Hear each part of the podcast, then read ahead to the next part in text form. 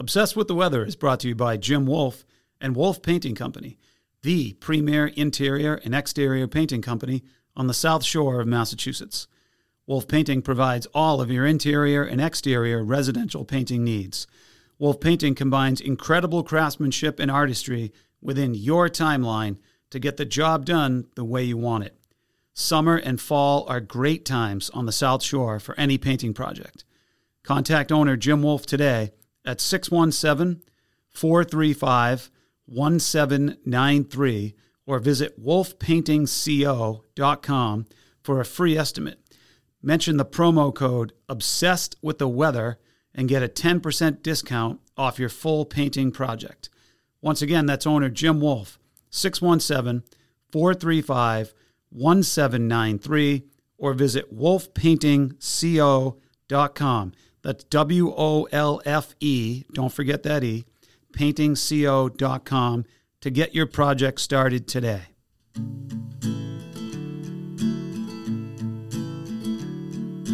Everywhere he goes, people want to know what's the weather, so he tells them.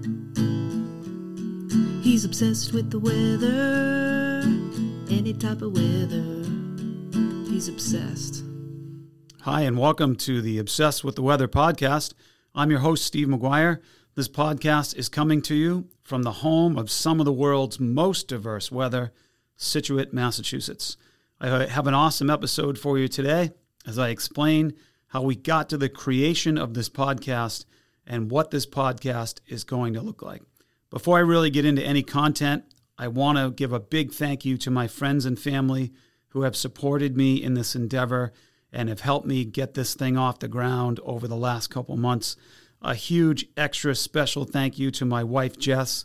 She created the artwork, she recorded the music, and for also supporting me as I have obsessively talked about this podcast for the last two months. If you see her and talk to her, she'll she'll confirm that. So thank you again for being a part of Obsessed with the Weather.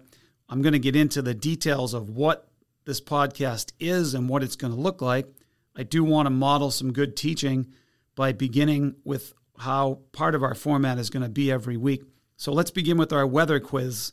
We're going to have a weather quiz at the beginning of every show. The answer will be given at the end. And it's just kind of some fun information and knowledge that as a teacher, I just I think is important to be able to share. So the first episode weather quiz question is this What year did tropical storms and hurricanes begin getting their name? So, tropical storms and hurricanes in the Atlantic basin are given a name. What year did that naming system begin?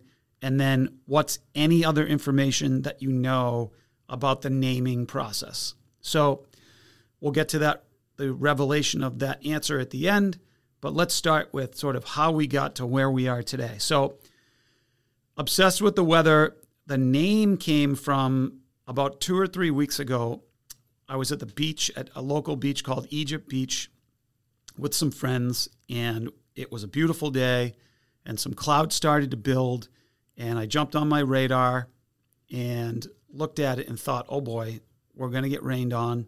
So gathered my kids and went over to my wife and said, Jess, I think we got to go. And told my friends we were with, I think it's be safe for us to leave. And then we got to the car.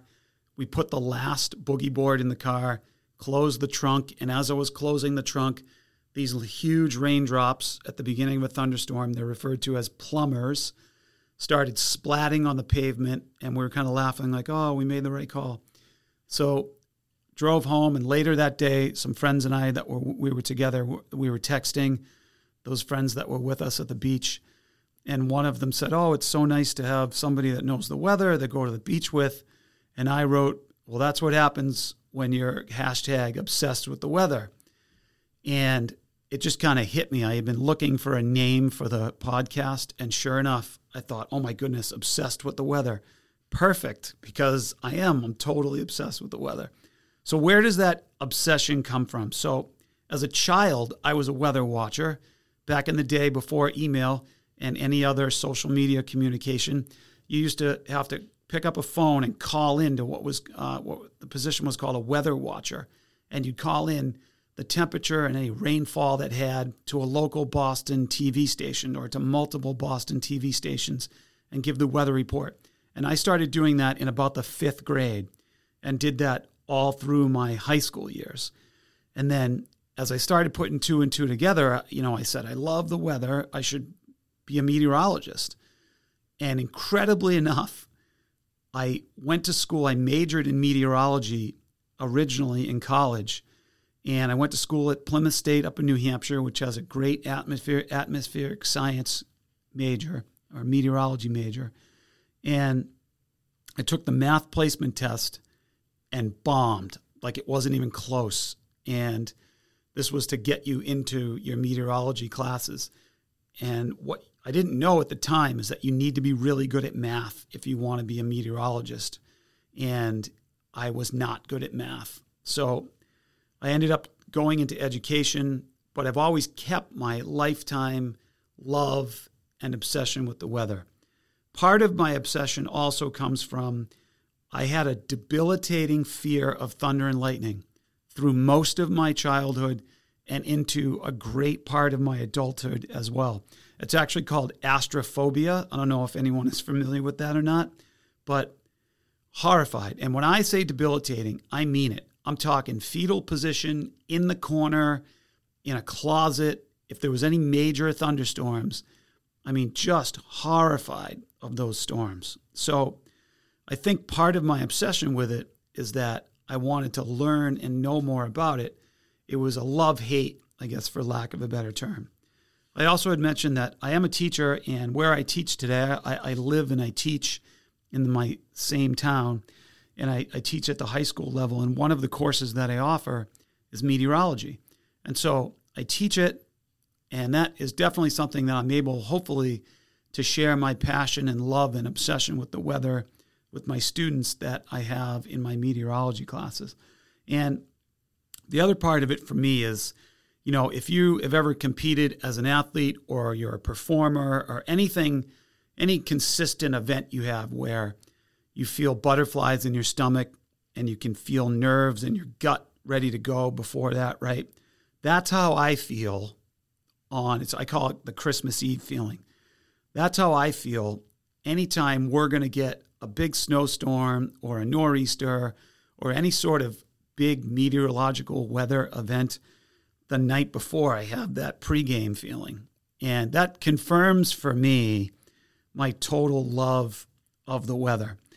The, the other sort of piece that started this, this group and really got it going for me, or started this podcast, was I ended up, I talked a little bit about Scituate, Massachusetts, and I live in a town, and I said it at the intro, home of some of the world's most diverse weather. If you simply just Google Scituate, Massachusetts storms, those three words, it's S C I T U A T E, Massachusetts storms, you'll see what I'm talking about. But I just think there's some sort of intervention or destiny or whatever you want to call it that someone that is obsessed and loves the weather as much as I do, ended up in a place where both geographically and meteorologically, we are one of the most incredible weather places in the world. The, the way the town is topographically is we are jutted out into the ocean and we have a long northeast facing coastline. So when we get these major nor'easters along the Atlantic coast and in New England, our specific little town gets impacted more than the towns north of us and even the towns south of us. And you'll see this by there are major news networks that come to this little town that most people can't spell and have never heard of just to see the wave action and the wind and the storm. So I just think it's ironic and wild that I ended up in a place like that to have this incredible weather experience. And five years ago, I also started this Facebook group called Weathering Scituate. That was during the Snowmageddon of 2015. We got 127 inches of snow here in Scituate. And as a result, I started a Facebook group that's dedicated just to the weather of this little town. And in those five years, it's grown to a, a little under 4,500 members.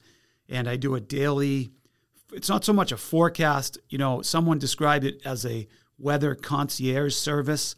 That's really what it is. I'm not a American Meteorological Society certified me- forecaster.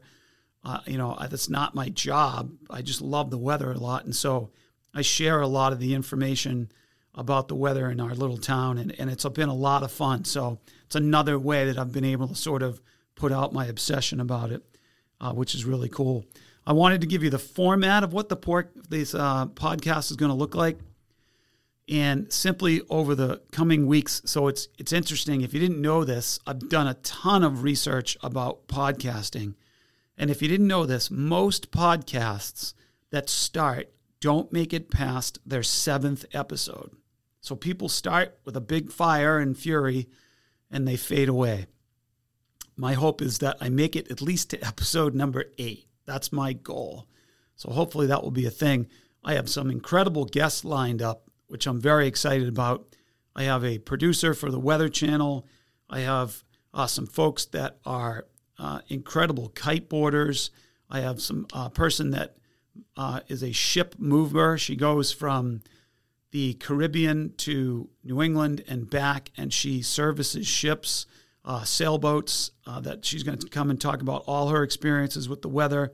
I have a local golf course superintendent that's going to talk about how the weather impacts your lawn and lawn services and a lot of other awesome pieces that I think you're going to get a lot out of. So, if you have any like or love or anything at all with the weather, please continue to listen.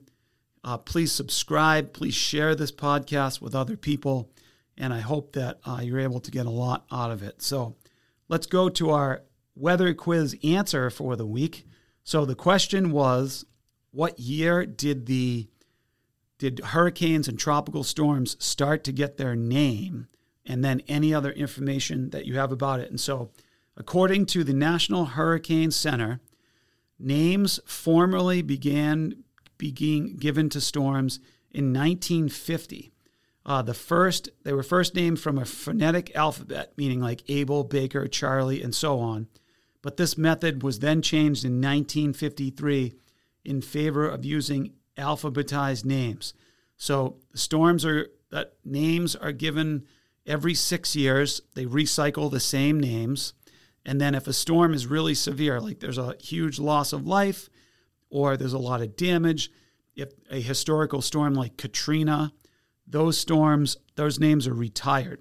So 1950 is when we started naming storms in the Atlantic basin for tropical storms and hurricanes. So that wraps up this introductory introductory podcast to obsess with the weather.